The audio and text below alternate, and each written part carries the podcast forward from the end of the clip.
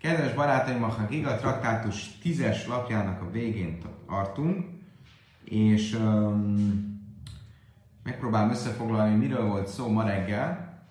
Arról beszéltünk, hogy a Tórának vannak olyan uh, részei, amelyekről nagyon bőbeszédűen szól a Szentírás, ezzel szemben pedig vannak olyan szabályok, amelyek ugyan nagyon fontos részt foglalnak el a vallás szabályrendszerében, mégis nagyon keves, kevés szó van róluk a Tórában magában, és nagyon nagy szükség van a szóbeli tanra, a szóbeli tan kiegészítéseire ahhoz, hogy um, um, értsük, hogy miről is szól az adott dolog. És ott a Misten ugye több példát is felhozott, hogy mik azok a dolgok, amelyekről nagyon keveset olvashatunk a Tórában, e, és különböző példákat is mondott arra, hogy bizonyos dolgok olyanok, mint hogyha a levegőben lennének. Alig, alig lehet őket megfogni. Annyira megfoghatatlan a szabályrendszerük magában a Tórában. Aztán voltak olyan dolgok, amelyekről azt mondta Misna, hogy nem ennyire megfoghatatlanok, de majdnem ennyire megfoghatatlanok. Szervusz Kálmán! Üdvözöljük Izrael! De minden esetre, tehát vannak olyan dolgok, amelyek nem ennyire megfoghatatlanok, de majdnem ennyire megfoghatatlanok. Például vannak olyan dolgok, amelyek olyan kevés tórai szövegen múlnak, mint hogyha egy hatalmas hegyet egy hajszál tartana. Például bizonyos szombati szabályok, vagy magának a hagiga, ünnepi áldozatnak a szabályai. És uh, ide tartozik a meila, a szentség sikkasztás szabályrendszere is, ami arról szól, hogy egy szentélynek szánt, egy szentélynek felajánlott dolgot tilos profán célra használni, és ha valaki mégis profán célra használja, az olyan, mintha elsikkasztaná a szentségnek a tulajdonát, és ezért um, kártérítést kell fizetnie és vétket követ el, és kártérítést kell fizetnie. És arról beszéltünk, hogy konkrétan melyik szabálya az a szentség sikasztásnak, amelyről valóban azt mondja a e, Tóra, vagy azt mondja a Misna, hogy hát nagyon keveset lehet erről olvasni a Tórával, és ez már szinte olyan szabály, mint hogyha egy hajszálon múlna, mint hogyha egy hajszálon lógna.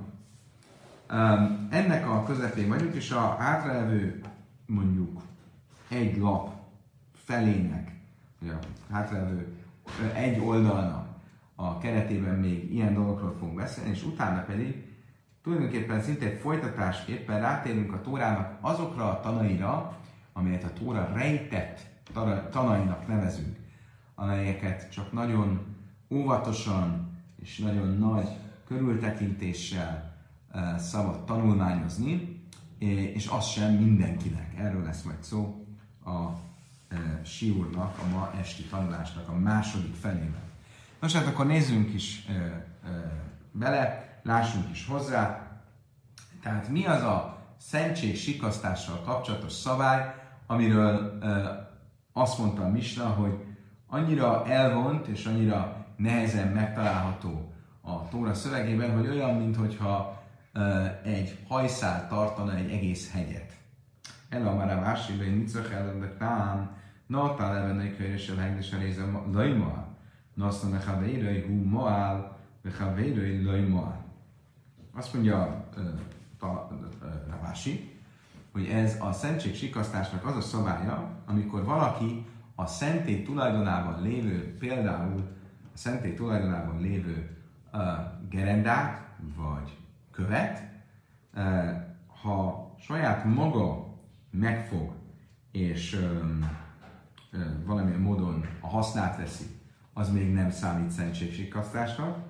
Ha viszont kivette a saját birtokából, és odaadta a fele barátjának, akkor azzal megváltoztatta a birtok viszonyait ennek a szentély tulajdonát képző tárgynak, és innentől fogva ő elkövette a szentség sikasztás szabályát, és ugyan a barátja nem követte el, hiszen a barátja az már azután került, hogy az kikerült az ő birtokából, ő mégis elkövette um, a szentség sikasztás szabályát, és ez az a szabály, amiről beszélünk, ami nehezen megfogható, és ami a Tórának a szövegéből nem levezethető, olyan, mintha egy hajszál tartana egy egész hegyet. Migdé miska, skala, máli hú, máli ha vérőj, a hánykár orientlőim beszára. És ami miatt ez annyira furcsa ez a szabály, ez az, hogy ha ő maga használta föl ezt a tárgyat, akkor az még nem számít szentségsikasztásnak. De hogyha odaadta a barátjának, az, a, az olyan, mint hogyha szent, e, azzal viszont eltöleti a szentség sikkasztás e, tilalmát. Mi a különbség? És mivel nem nagyon látjuk, hogy mi a különbség, ezért és mondjuk azt, hogy ez egy olyan szabály, ami mint hogyha egy hajszálon múlna. Májkusja? Dilma kedves Smuel?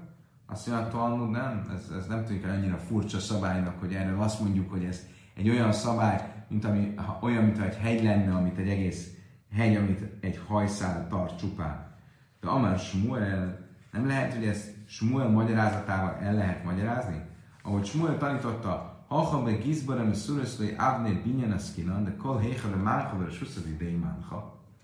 Nem lehet, hogy itt arról van szó, hogy a kincstárnok maga az alanya ennek a törvénynek, és amikor a kincstárnok birtokában van az adott uh, szentély tulajdonát képző gerenda, vagy kő, vagy tégla, akkor mindaddig, amíg az ő birtokában van, lehet, hogy ő ezt használja, de ő, mint a szentély pénztárnak, a kincstárnak a lép föl, és ezért um, még nem történt meg a szentély eh, vagyonának, vagyonelemének a profán célú felhasználása.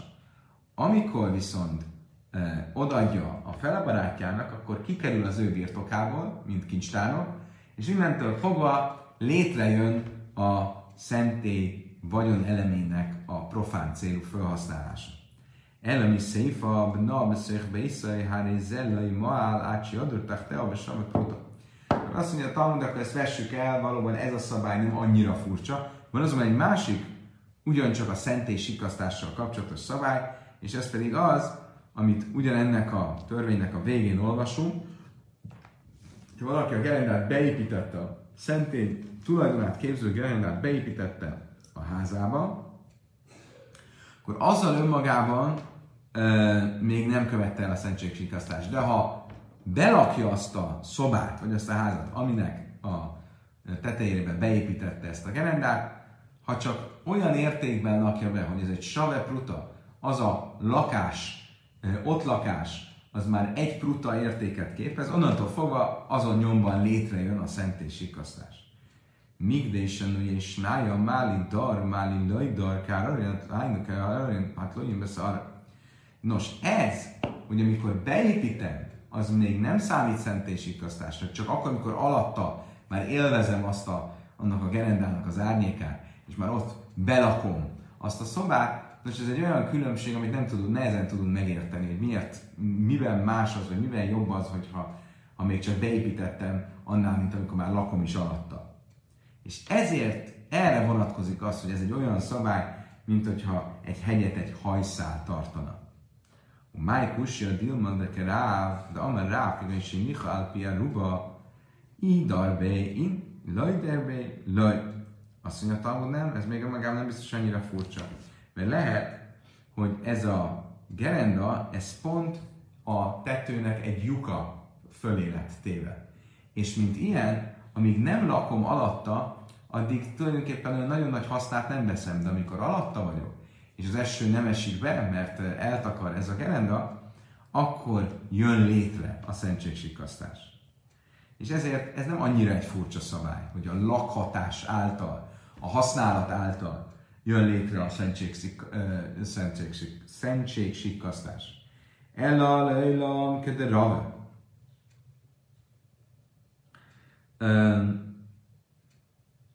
Múde káselach mide de hale a moici, moiz hendes lechulin.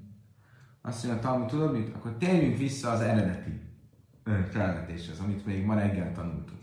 Az eredeti felvetés az volt, hogy a szentség sikasztásnak arra a furcsa szabályáról van szó, amikor én adok pénzt valakinek, és megbízom, hogy vegyen abból a pénzből valamilyen profán dolgot, és nem tudom, vagy elfelejtettem, hogy ez a pénz ez a szentély tulajdonát képezi.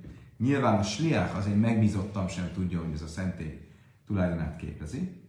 És ő elindul, és amikor még mielőtt ő megvenné azt a profán dolgot, tehát felhasználná a profán célra, és ezzel létrejönne a szentség sikasztás, nekem eszembe jut, hogy ez bizony szent pénz, a szentély tulajdonát képzi, de már nem tudok neki szólni, akkor ez esetben érdekes módon ő követi el a szentségsikasztást, és nem én. Alapból, ahogy már reggel tanultuk, itt a sliach fogalma azt biztosítja, hogy ő az, aki az én képviseletemben el, ő, pontosan ő az én képviseletemben jár el, és ezért a szentség sikasztás az én képviseletemben történik.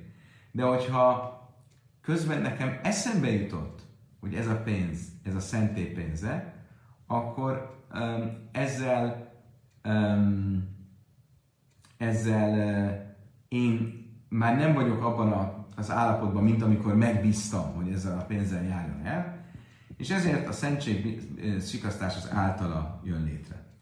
Mi volt az ellenvetésünk ezzel kapcsolatban? Hogy hát ez mégsem olyan furcsa szabály, mert tulajdonképpen az ő állapota, aki a, a dolgok nem, a dolgok nem ismeretének állapotában van, mert nem tudja, hogy ez a pénz a szent pénz, ez nem annyira furcsa, hiszen ahhoz hasonlít, mint amikor valaki maga mindenfajta megbízott nélkül elfelejti, hogy ez a pénz a szentély tulajdonát képez, és elmegy és vesz rajta valamilyen profáció dolgot. Ő is ugyanígy jár el. És ezért nem annyira furcsa ez a szabály, hogy ezt nevezzük annak a szabálynak, ami olyan, mint hogyha egy hegy egy ö, ö, hajszál által lenne tartva. Igen ám, csak hogy az egy kicsit más. Miért? Mert amikor én magam elfelejtem, hogy ez a pénz, ez szent pénz, és veszek rajta valamit, ami profán, és ezzel a szentet e, elsikkasztom, úgymond. Létrejön a mila. Ez esetben nekem van annyi felelősségem, hogy eredendően én tudtam, hogy ez e, a szentély tulajdonát képzi ez a, képezi ez a pénz, csak elfelejtettem. A sliach viszont, a megbízottam, akiről most beszélünk, ő soha nem is tudhatta, hogy ez szent pénz. És ezért furcsa az, hogyha én nekem közben eszembe jutott, de a pénz már nála van, akkor ő az, aki elkölti a szentség uh, sikasztást, pedig ő soha nem is tudhatta, hogy ez a pénz, ez a szentély tulajdonát képezi. Oké, okay. kedves barátom, a szentség sikasztás ügyét ezzel lezártuk, uh, és um, utána, a, miután a, a felsorolásban ideért a misna, azt mondta, hogy van azok a szabályok, azok a törvények, amelyekkel kapcsolatban mikre muat, de ha laches mirubasz. Mindezek a dolgok olyanok, amelyekről keveset ír a Tóra maga, a Szentírás maga, viszont sok halaká, sok szabály van velük kapcsolatban.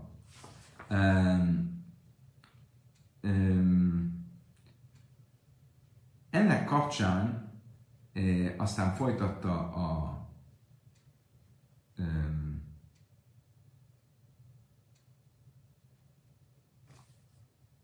Oké. Okay. A, a Misna, és pillanat, csak próbálom felidézni a Misnát.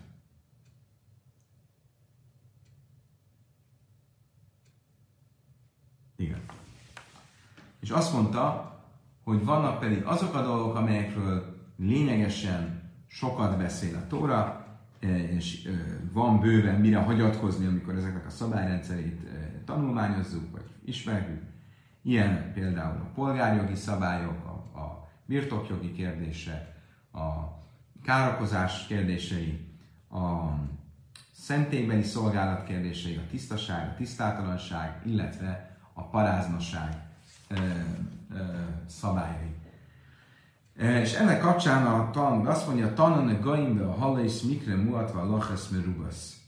Azt mondja a Talmud, a tisztaság, tisztátalanság szabályain belül a gaim, tehát a leprás sebeknek a szabályrendszerein, és ugyanígy a ahalisz, a halotti tisztátalanságnak az a formája, amikor valaki egy fedél alá kerül a halottal, és ezáltal tisztátalanná válik, ez mikro muatva lachis Ez azoknak a szabályoknak a kategóriájába tartozik, amiről kevés van a Szentírásban, viszont sok halaká, sok szabály kapcsolódik hozzájuk.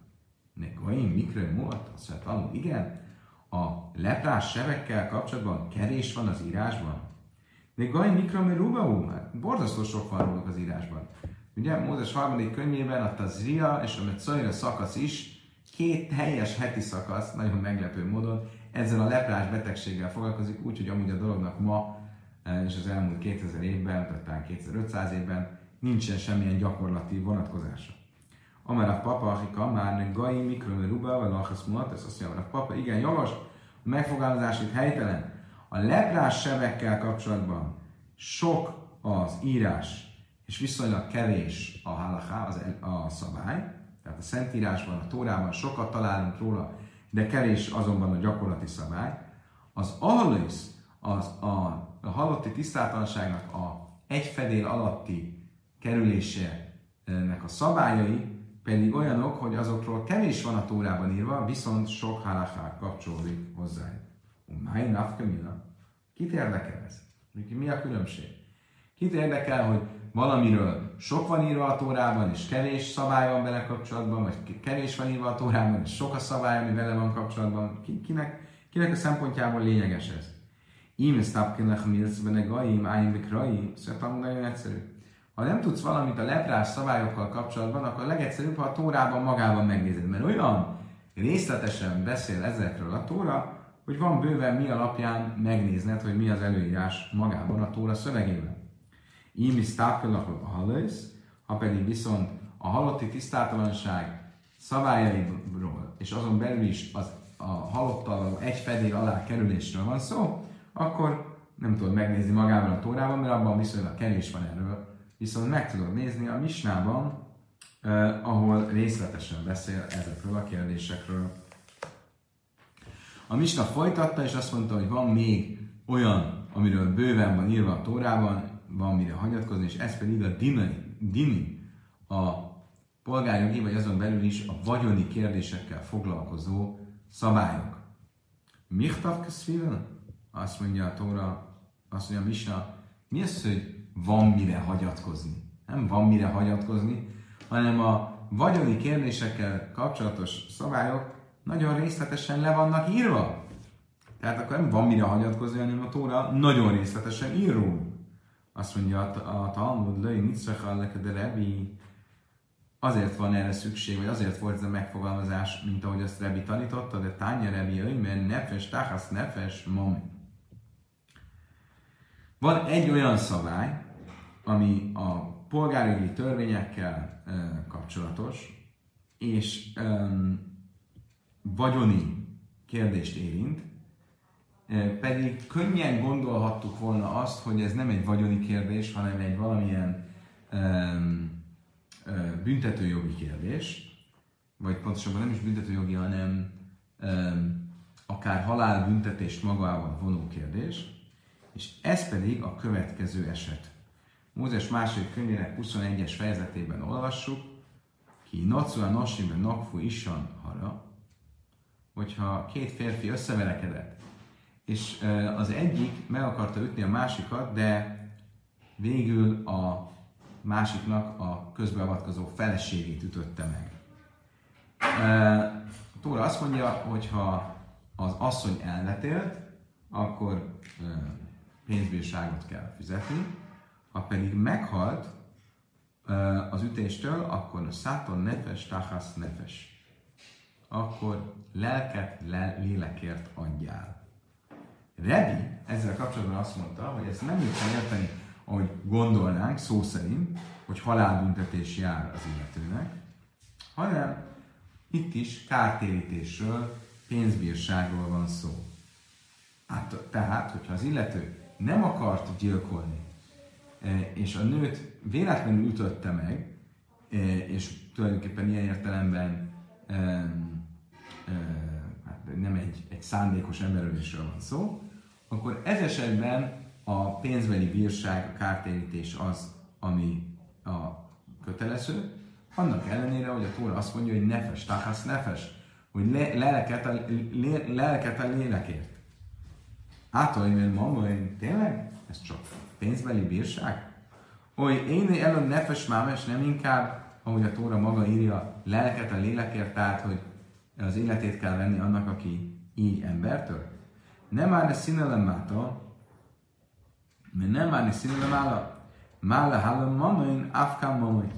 Azt mondja a Tóra, a Misna, vagy a Talmudnál, mivel a gyereknél is, vagy az elvetélet embriónál is um, azt mondja a Tóra, hogy adjál, és ott egyértelmű az adás az pénzbírságot jelent, akkor itt is, amikor azt mondja, adjál lelket lélekért, a két adjál kifejezés párhuzamot van a kettő között, és mind a két helyen um, pénzbírságot jelent. Tehát mivel a, a, a, a, annál az esetnél, amikor megütötte az asszonyt és az elvetélt, ott pénzbírság akkor később, amikor az asszony meghal, ott is a lelket lélekért, az is pénzbírságot jelent.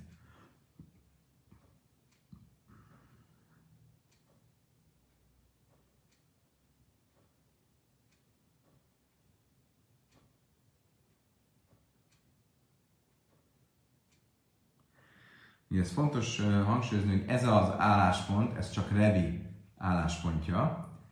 A bölcsök álláspontja az az, hogy ilyenkor az emberölésnek számít. Ugyanis az a kérdés, és erről majd később fogunk részletesen a Sanhedrin traktátusban tanulni, hogy a szándékos emberölés az mikor válik szándékos emberölésé. Tehát mi, mi az, a, az, az a státusz, amikor szá, a, a szándékosságot kijelenthetjük. Itt ugye ez esetben az illető szándékosan ütött, de nem ezt az embert akarta megütni, és nem gyilkolni akart.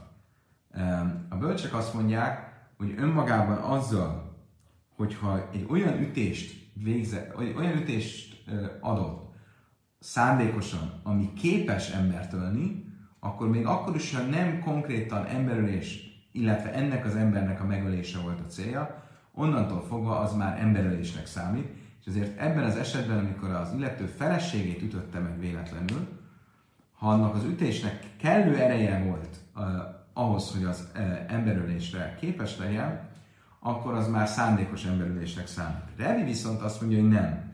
Csak akkor válik a szándékos emberölés emberölésé, hogyha az az ember halt meg, akit az emberölés céljával ütött meg. Tehát ez esetben ez nem számít szándékos emberülésnek. És ezért mondja azt, hogy itt ez egy pénzbírsággal rendezendő. Most ugye ez egy olyan szabály Rebi szerint, vagy a Rebi véleményeiben, a Rebi vélemény szerinti szabály annyira nehezen alátámasztható, hogy erre vonatkozik az, hogy hát azért ez nincs konkrétan leírva a Tórában, hanem csak van mire hagyatkozni. Ugye, mert ez volt a kérdésünk, hogy mi, mit jelent az, hogy csak van mire hagyatkozni, melyik esetről beszél. Ugyanígy a következő dolog is ugye az volt, hogy a Vajdasz, a szentébeli áldozatok, erre is azt mondta a Misna, van mire hagyatkozni. A Tórában van annyi írás erről, hogy legyen mire hagyatkozni. Mi az, hogy van mire hagyatkozni? Michtav A Tórának az egyharmada a szentébeli áldozatokról szól, akkor ez nem egy van mire hagyatkozni, hanem ez konkrétan le van írva a Tórában. Löj nicsecha, löj nachazdán, de Tanya, Reik Ribui, Zöl, Kabbalah, Szadam, Vápkarach Mana, Belasson egy lacha, Dixív, Mikri Vakain, ezekkel, Likre és Véha, már, hogy lacha, Évarim, Zuhaj lacha, Zuhaj keresztül, minden lacha, Szlaj Tivkák, meg Kál Kabbalah. Oké, azt mondja a Talmud, igen, valóban a szentélybeli szolgálat, az áldozatok szolgálata az nagyon részletesen le van írva a Tórával. De van egy olyan eleme ennek, ami nincs konkrétan leírva, és ami nem azt mondjuk, hogy nehezen kikövetkeztethető a szövegből, de van mire hagyatkozni a szövegben. Ez jelenti azt, hogy van mire hagyatkozni a szövegben. Melyik az a szabály? Ugye az áldozásnak vannak bizonyos főbb stációi. Például, amikor az áldozó meg odahozza az áldozatot a szentében, akkor rá kell támaszkodni a fejére. Vagy amikor levágják az áldozatot, vagy amikor felfogják az áldozatnak a vérét, vagy amikor az áldozatnak a vérét felhintik az oltára. Vagy amikor az áldozatnak a, me- a bizonyos darabjait fölviszik az oltára, és ott elégetik. Ezek mind ö, eszenciális részei az áldozásnak. Van azonban egy olyan eleme az áldásnak, amikor a vért felfogják, és elviszik a vért a vágás helyétől a vér felhintésének, tehát az oltárnának a helyéig. Ez a rész, ez mi? Ez is a szolgálat része? Vagy ez csak egy technikai be, egy, egy, egy, technikai rész, ami a vér felfogása és a vér felfintése között van. És ö, azt mondjuk, hogy bizony ez is része a szolgálatnak, bár ez nem lenne elemi része, hiszen nem lenne kötelező távol vágni az állatot az oltártól, lehetne nagyon közel vágni, és akkor nem kéne vinni a vért, hanem rögtön lehetne a felfogott vért hinteni az oltárra, és nem kéne odavinni. Mégis, amikor a Tóra azt mondja, hogy ribu ez a dam, és egész pontosan a sahát, ez benne a sem, és vágja le az üszőt az örökkévaló előtt, és hozzák a kohaniták, a papok, Áron fiai, a vért, és hintsék föl a vért az oltára, a hozzák a vért, az a vivésre vonatkozik, és azért veszi ezt bele a, a tóra a szövegbe, mert azt akar ezzel mondani, hogy maga a vivés is ugyanolyan előírások alá esik, mint a szolgálat többi eszenciális része, mint például az állatnak a levágása, vagy a vér felfogása, vagy a vér felhintése, amelyekre különböző szabályok vonatkoznak, mint például, csak kohanita végezheti, csak szolgálati ruhában végezheti, és így tovább, és így tovább. Nos, ez is egy olyan szabály, ami nincs konkrétan benne a tórában, de azért van mire hagyatkozni. Te harösz.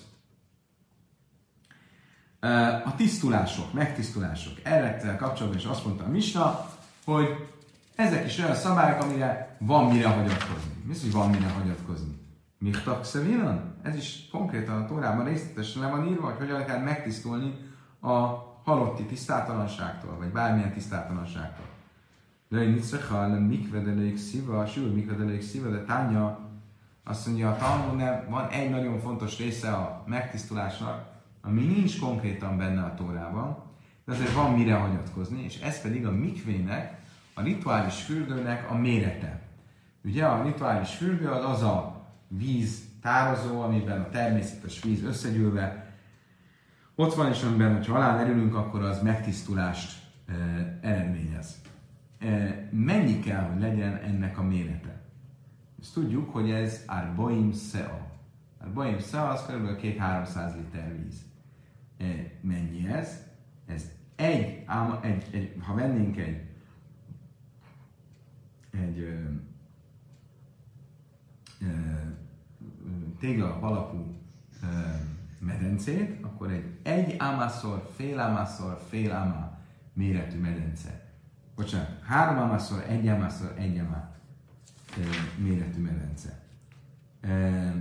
Tehát az nagyjából másfél méterszer, fél méterszer, fél méter. Tessék, ki lehet számolni, hogy másfél méterszer, fél méterszer, fél méter víz, az mennyi liter víz. Nos, ez az a 40 szál víz, ami a mikvének a vize. Miért? Mert ez az a mennyiség víz, amiben, hogyha egy átlagos ember beleáll, akkor a testénél kiszorítva azt a vizet, el fogja fedni a víz a feje bubiájáig is. Tehát, hogyha egy olyan medencéről veszünk, ahol éppen csak be tud valaki állni, és benne van ennyi víz, akkor az ki fog szorítani ennyi vízt, hogy az el fogja fedni a tetejét. Tessék, hogy szép matematikai feladat ez kiszámolni, és hogy hány liter vízről beszélünk, tehát mennyi másfélszer, félszer, fél méter e, méteres medencének a víz, vízmennyisége, és akkor e, hogy jön ki az, hogy ezt egy átlagos méretű ember kiszorítva, akkor a víz ellepi őt. Most ez is olyasmi, ami nincs a Tórában konkrétan leírva, de van mire hagyatkozni, ugyanis a Tóra azt mondja, ez kolb szarajba rachác, ez szarajba máj, és ö, ö, fürössze meg testét, egész testét a vízben, ugye ezt mondja a mikvével kapcsolatban a Tóra, mit látok ebből, hogy olyan vízben kell megfürödni, ami az egész testét elfedi. Tehát akkor mennyi az a víz?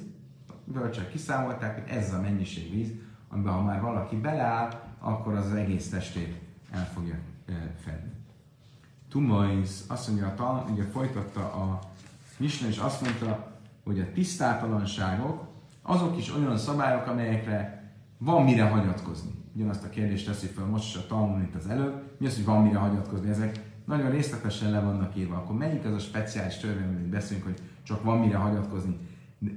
Hát a Tórának a részlete, a Tóra szövege a részleteibe is belemegy a tisztátalanság szabályaival. Női Nitzrecha elleket lassan, mint a serezzelék szíva. Tánya, Bahem, Jachel be kulan, Talmud Leimár, Mehen, Jachel mi caszon, Talmud Leimár, Bahem. Ha kétszer átsélünk casz, és jók a kulaj.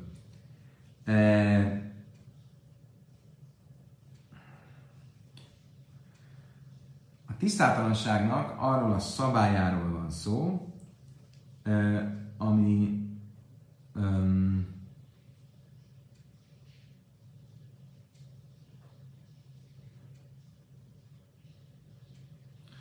azt mondja ki, hogy ugye vannak a, vannak nyolc úgynevezett serec, a nyolc uh, csúszómászó, um, nyolc típusú csúszómászó, amihez ha valaki hozzáér, akkor az uh, tisztátalanná válik, és csak akkor tud a szentébe fölmenni, vagy áldozatot hozni, hogyha elmegy a mikvébe, és utána megvárja az esteledést.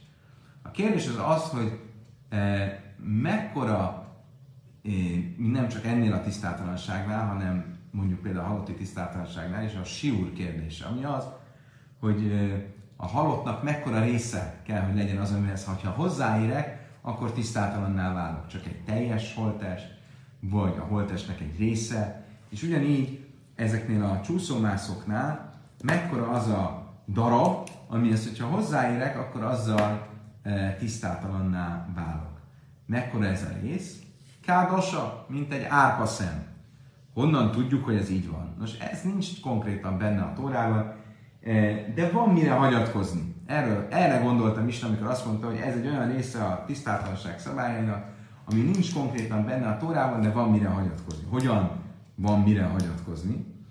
Ugye mit mond a Tóra szövege? Mózes harmadik könyvének 11-es fejezetének 31-es mondata.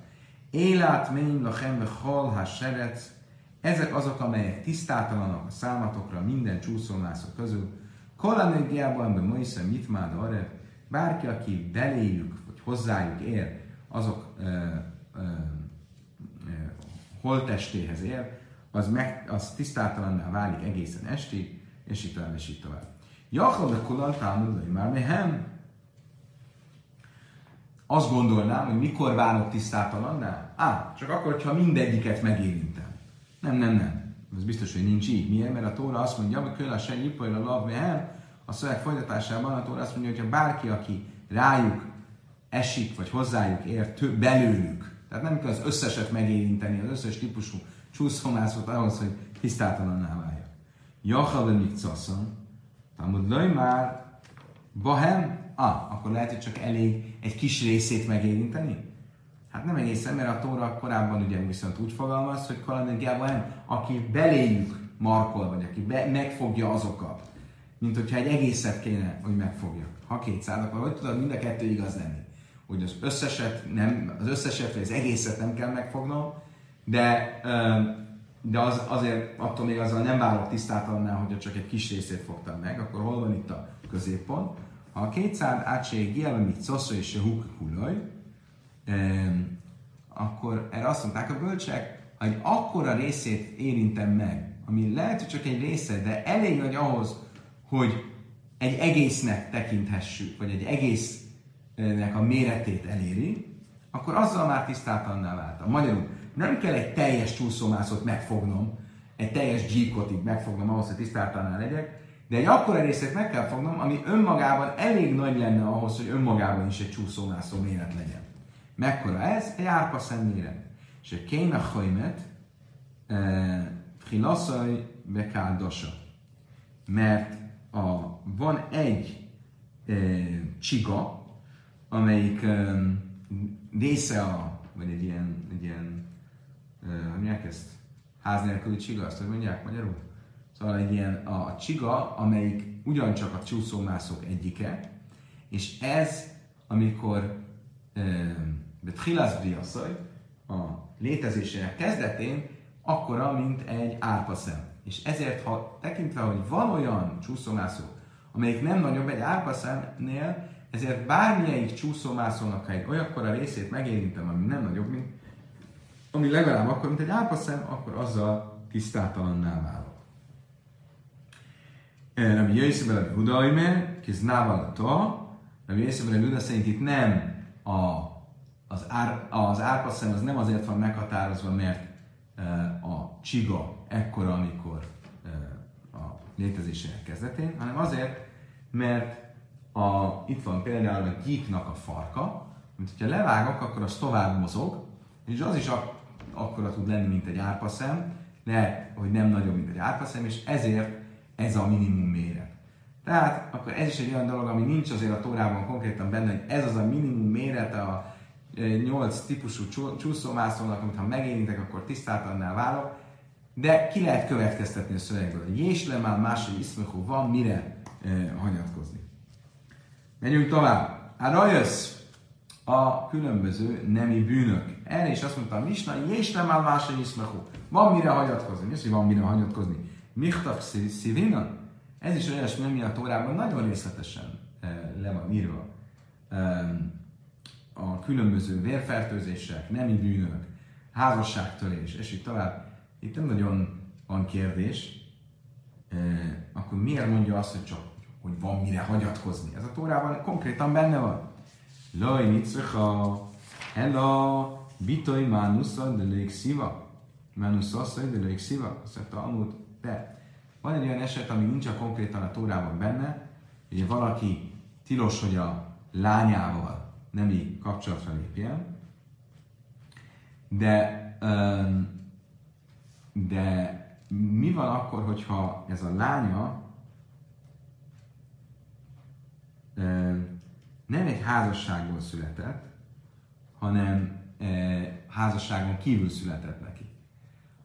Ez a tórában konkrétan nincs benne, de nyilvánvalóan ez is tilos, ez a tilalom, ez nem annyira egyértelműen van a Tórában leírva, hogy azt mondjuk, hogy ez le van írva. De van mire hagyatkozni. Mire? De amár raga, amár le rebi, Yitzchak barav dimi, Ásja heina heina, Ásja zima zima, um, kétszer két olyan kifejezés is van, amiből ezt ki tudjuk következtetni, ahogy a Yitzchak barav dimi tanította, hogy írva van az egyik helyen, hogy amikor az embernek a fiának a lányáról, vagy a lányának a lányáról van szó, és írva van egy másik helyen, amikor valaki házasságtörést követ el, és mind a kettőnél ugyanazokat a kifejezéseket használja a nemi bűnre, és innen tudjuk, hogy a házasságból született fia és a házasságtörésből született fia vagy lánya és azoknak a gyerekei, azok ugyanolyan egyaránt e, e, a nemi tilalomnak e, a részei e, a továbbiakban is. Mivel fejezte be a Misna? Hén, hén, bufé, tajra, mindezek a Tóra eszenciális részei. Hanachin, hanachin, mi hogy ezek a Tóra eszenciális részei, és a többi nem. Ami nincs a Tórában leírva, hanem csak úgy nagyon távoli utalás van rá téve, vagy hogy korábban mondtuk, valami, ami akár olyan, mint, olyan, mint hogy csak egy hajszál tartaná, az nem része a, a eszenciális része a Tórának? Erre én ma azt mondja a tanul jogos, javítanunk kell a e, Tóra, vagy a Misna szövegét, és itt e, egy ést be kell rakni. Erre én ma hén, buffetóra. Ezek is, és azok is a Tóra eszenciális részét képezik. Tehát az is a Tóra eszenciális része, ami a Tórában nincsen egyértelműen megfogalmazva, hanem csak valamire hagyatkoznom kell, vagy valamilyen ö, ö, ö, akár távoli utalás van valamire, vagy a szóbeli tan az, ami azt kifejti. Hádranak a lach a kolha javin, hádranak a kolha javin, hádranak a kolha javin. Ezzel befejeztük a Hagiga traktátus első fejezetét. Kedves barátaim, a következő részben, a következő fejezetben rögtön egy a Hagiga traktátustól kicsit idegen, új témát fogunk érinteni, de egyértelműen a kapcsolat az előző témánkhoz. Méghozzá az, hogy a Tórának vannak-e olyan részei, amelyek annyira intimek, vagy annyira misztikusak, ezoterikusak, hogy azoknak a tanulásával, tanításával óvatosan kell eljárnunk. Van ilyen, és ezekről lesz most szó. Én dajsim bárra jösszbe slajsa, vagy lőjbe májszebbre is izbe Azt mondja a Misna, hogy amikor a nemi bűnökről van szó, azt nem szabad három embernek tanítani. Nem világos, hogy ez azt jelenti, hogy három embernek, vagy három ember társaságában. Magyarul, amikor a mester tanít, akkor ne legyenek hárman, akik hallgatják, hanem csak ketten. Vagy azt is jelenti, hogy ne legyenek hárman ők, tehát ne legyen ne két embernek tanítsa, hanem csak egynek. Miért? Mert, ahogy láttuk, ez annyira intim téma, amit nem szerencsés nagy osztályban tanítani. Lőbe májszövre és amikor a teremtés történetét tanítjuk, azt még két embernek sem szabad, hanem csak egynek. Lőbe mert kava, biachit. A szekér látomás, misztikus eh, proféciáját, Jeheszkel és Ézsaiás, de főleg Jeheszkel eh, proféciájában, azt még egyedileg sem szabad tanítani. Vagy a hacham névű csak akkor, hogyha az illető tanítvány olyan bölcs, hogy saját maga is érti és rezonál ezekre a témákra. Kalami sztákel bárbet vajon rasszújlaik ilúj lojba Az, aki túl sokat filozofál a következő négy dolgon, az jobban tenné, jobban tette volna, mint hogyha meg se születik erre a világra. Málem málom, aki túl sokat gondolkozik azon, hogy mi van fönt, málem mátó, az, hogy mi van lent, málifnim, mi volt régen, mi, mi lesz a jövőben, Mála Acher, mi volt régen. Ez mit jelent? A kommentárok és maga a Talmud is majd fog ezzel foglalkozni. Tehát az, aki a múltat és a jövőt kutatja, a múlt itt a teremtés előttre vonatkozik, a jövő az a világ vége utánra, mi van fönt, mi van lent, az a pokol és a mennyország, vagy jelenthet mást is. Mindenesetre olyan filozófiai kérdéseken elmélkedik, amelyek, amelyek felfoghatatlanok, vagy nem befogadhatók teremtett emberi észre, az jobban tenné, ha meg se születne, mert annyira semmibe vezet, annyira nihilbe vezet az ilyen témákról való filozofálás. De konsolói hasz al kvajt kainai rasszúj is, és az is, aki nem ügyel teremtőjének, urának méltóságára, az is jobban tenni, ha meg se született volna. Jobban tette volna, ha meg se született volna. Uh, eddig tartottam is, na, nézzük, mit mond a Talmud. A Márta bere is sem lejbe, mert kavabi jachiv, ha a Márta elem kéne, ha Ugye mit mondott, amikor sorolta, hogy mi az, amit nem szabad még szűk körben sem tanulni, akkor ugye a legszélsőségesebb az a Merkava, a szekérlátomás volt, ami azt mondta, hogy még egyedül sem szabad tanulni. De aztán hozzátette, egyedül sem szabad tanítani, csak akkor, hogyha az illető tanítvány okos, bölcs és érzékeny ezekre, érzékenyen rezonál ezekre a témákra. Akkor ez most hogy igaz? Most lehet tanítani ilyen kitételkel, vagy egyáltalán nem lehet tanítani? Hachika már, én de is már ez lisla is. Tanulod azt, hogy akkor tisztázzuk. Mit jelent még egyszer ez a szöveg? Nem szabad három embernek tanítani a nemi szabályokat, a nemi bűnök szabályait, hanem csak kettőnek.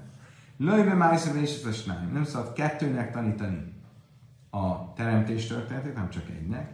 Lőbe mert kabali jachi, és nem szabad a szekérlátomást tanítani még egynek sem, csak akkor, hogyha az az illető, az hachamon még, mint Dajtoj, az bölcs, és kellően érzékenyen rezonál erre a témára. Tehát lehet tanítani, de csak azzal a kitétellel, hogyha tényleg látjuk, hogy alkalmas egy ilyen mély, eh, ezoterikus témának a felfogására. Nos, akkor vegyük végig sorra ezt a három dolgot. Tehát ugye azt mondtuk, hogy a rojasz, a nemi bűnök, vagy a nemi szabályok, a teremtés története, és a legszélsőségesebb, legszigorúbb megkötések azok a um, mert kava a szekérlátomásra vonatkoznak. Én dajsim bár ez is. Három um, embernek nem szabad már tanítani a nemi bűnök szabályait. My time, mi ennek az oka? Én lémum is szív, is is a kal serb szarai, is is tvei. Serb rossz szarai, hád. Van de egy szikra legális Tehát, hogy három ember az már sok, annak már nem szabad tanítani. Honnan vesszük ezt? És először a Talmud megpróbál mindenféle uh, uh, tórai idézetet, szövegszerű magyarázatot és hivatkozást találni arra, hogy miért lenne tilos három embernek uh, tanítani az ilyen szabályokat, miért kell még intimebben um, um, még, még intimebben leszűkíteni, és csak két hallgatónak tanítani egyszerre a nemi bűnök, a nemi előírások szabályait. Az első ilyen próbálkozás az Mózes harmadik könyvek 18-as fejezet, ahol azt mondja a hatos mondat, is is ki elkol se Ugye a Tóra itt a vérfertőzés szabályairól beszél, és úgy kezdi a szöveget, hogyha egy férfi vagy egy férfi, eh, még egy férfi vagy egy férfi eh, testi rokonához ne közeledjen, ugye, és felsorolja a különböző rokoni kapcsolatokat, amelyekkel tilos nemi kapcsolatot létesíteni. Így ez a szövegben ez a férfi, vagy férfi és férfi, ez tulajdonképpen azt jelenti, hogy minden férfi, minden ember. De ez a férfi-férfi, ez egy jellegzetes megfogalmazás a Tórában. Um, mit mond a szöveg? Férfi-férfi testének minden rokonához ne közeledjen. Akkor van férfi, férfi, testének minden rokona, az összesen három.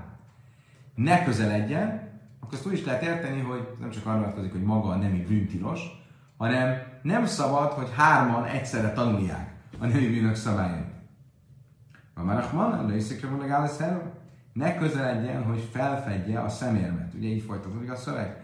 Ez annak az egyszerű jelentése, hogy tilos, tilosok azok a nemi tilalmak, amiket most sorolni fogunk, de lehet egy kicsit elvonatkoztattabban úgy is érteni, hogy tilosak e, a nemi bűnök szabályainak a felfedései, akkor, hogyha így hárman vannak egyszerre. Hello, meátó, ich szív is, is, ki előka, is, is, a se jöttem zárulem vajler. Azt mondta, oké, okay, de akkor ezek szerint ezt az is, is, férfi és férfi kifejezést, ezt mindig így kell értelmezni? Például, amikor a, a Tóra azt mondja, hogy egy férfi és férfi megátkozza Istenét. Ugye ez azt jelenti, hogy magyarul úgy fordítják, hogy bármely férfi, aki átkot ad, vagy át, átkozza Istenét, annak ilyen és olyan bűn, bűne van. De itt is ugye ezt a dupla kifejezést használja, egy férfi és férfi, vagy egy férfi és férfi, aki a moleknek ad a e, ivadékaiból. Ugye ez arról szól, hogy volt ugye ez a Molech bálványimádás, aminek a tiszteltére az ember a gyerekét átvitte a tűzön, és ez ugye tilos volt. Itt is a minden férfi, úgy mondja, hogy férfi és férfi. Ott is akkor van valamilyen plusz extra tanítás, amit ebből a furcsa férfi és férfi kifejezésből uh, tanulunk?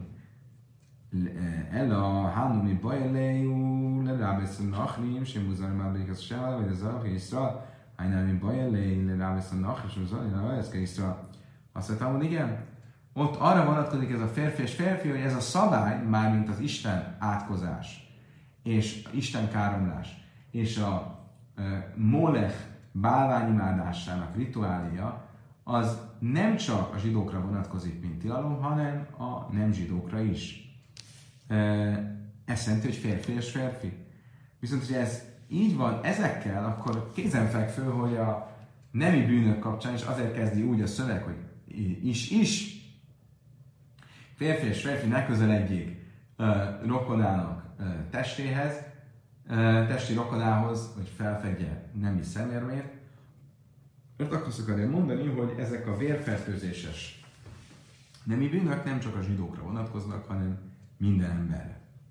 Akkor viszont, ha ez így van, akkor úgymond elhasználtuk már ezt a furcsa kifejezést erre a drósére, erre a következtetésre, tehát valami más forrást kell használnunk, találnunk arra, hogy honnan tudjuk, hogy nem szabad három embernek tanítani a nemű bűnök szabályt, hanem csak kettőnek.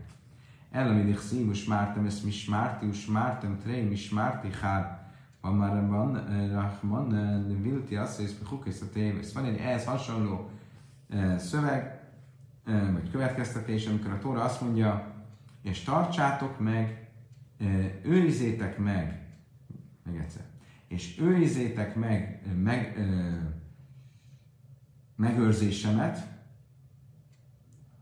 hogy ne tegyétek meg mindezeket az undormányos szokásokat. Ugye ezek a, ez a vérfertőzéses nemi tilalma felsorolása végén. Őrizzétek meg megőrzésemet, őrizzétek meg, ugye ketten, az kettő, többes számban van, megőrzésemet, az három, hogy ne tegyétek meg mindezeket az undormányos szokásokat.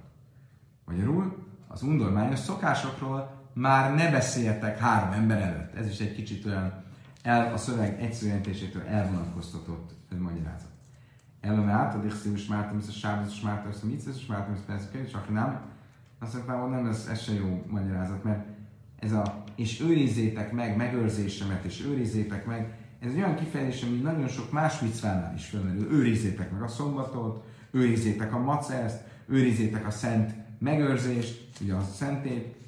Tehát, és ezeknél nem látjuk, hogy ennek lenne valamilyen különleges magyarázata ennek a szóhasználatnak. Úgyhogy ezt is el kell vetnünk. El amara vási, májén dősi bárajros lősa, én dősi, sziszre a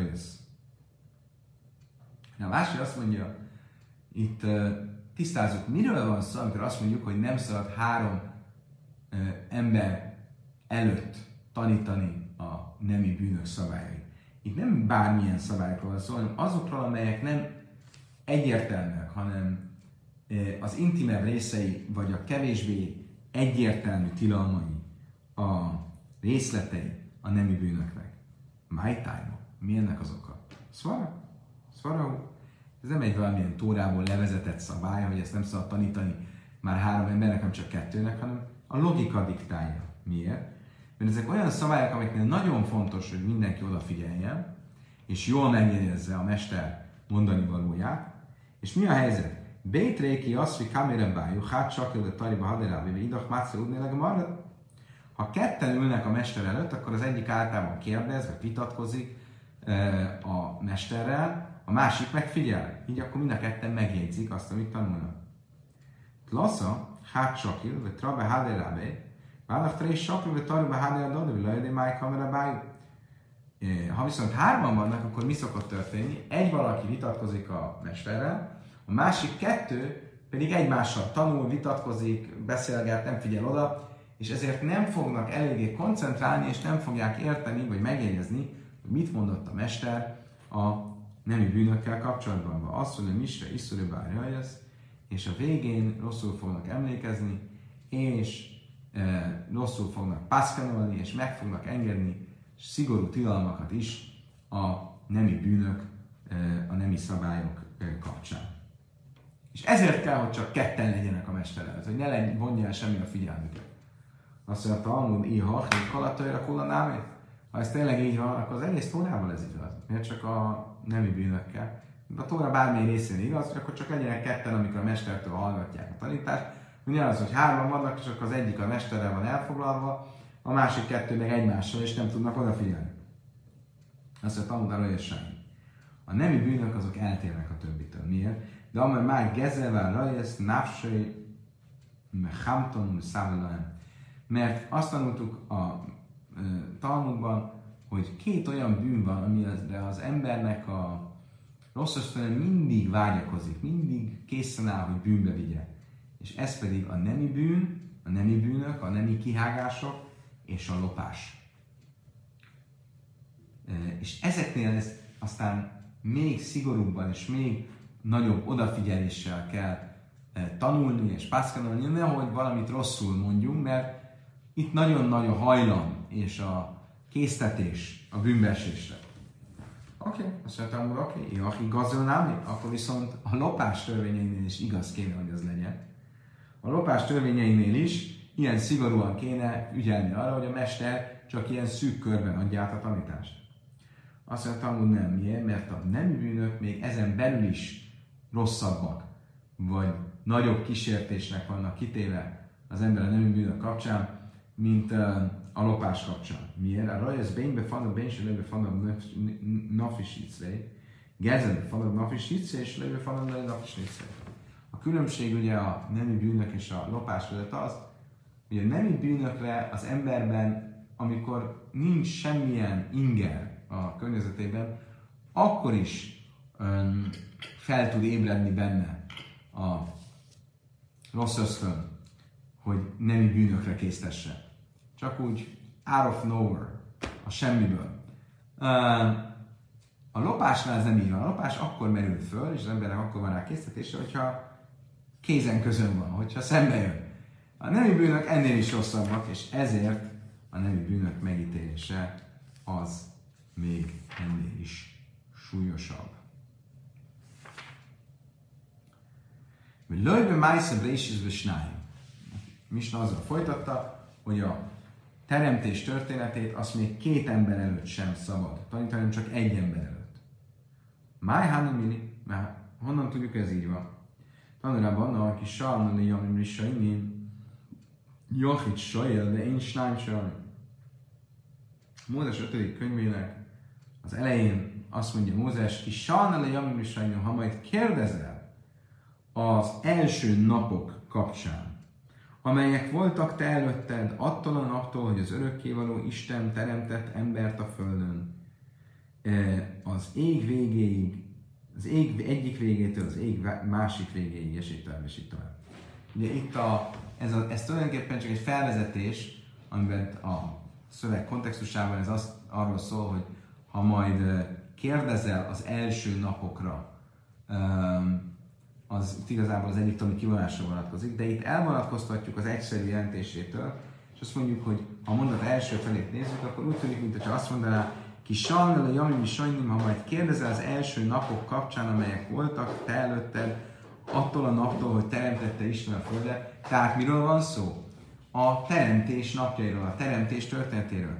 És mit mond? Ha majd kérdezel, tehát ki kérdezhet? Egy ember, nem kettő. Innen tudjuk, hogy egy embernek lehet tanítani a teremtés történetét, de kettőnek már nem. Jaha Isál Adam Kaidem se Nivra Hajla, akkor nézzük tovább ezt a szöveget. Mit mond, hogy ha majd kérdezel azokról az első napokról, amik te előtted voltak, akkor esetleg lehet kérdezni a teremtés előtti időről is? Nem. Mert a szöveg azt mondja, hogy nem minden imasság bara kim adamál attól a naptól fogva, hogy Isten teremtett embert a földön. Jachal le Isar Adam is is, akkor esetleg a hat napról magáról, a teremtés folyamatáról sem szabad kérdezni? Talán nem le, ami más én más faneha, ez mondja szöveg, hogy de azonnal lehet, ezek azok a napok, amelyek te előtted voltak, tehát az ember teremtése előtt, de nem magának a teremtésnek előtte. Uh, kedves barátom, azt hiszem, hogy itt meg fogunk állni, egy kicsit a téma közepén, de innen fogjuk folytatni holnap reggel, egy kicsit még újra úgyis megismételjük ezt, amit itt legvégén tanultunk. Köszönöm szépen, hogy ma este is velem tartottatok. Öröm és boldogság volt ismét tanulni. Holnap reggel, szokásos időben, fél nyolckor találkozunk. Addig is kívánok a leges legjobbakat mindenkinek. A viszontlátásra, viszont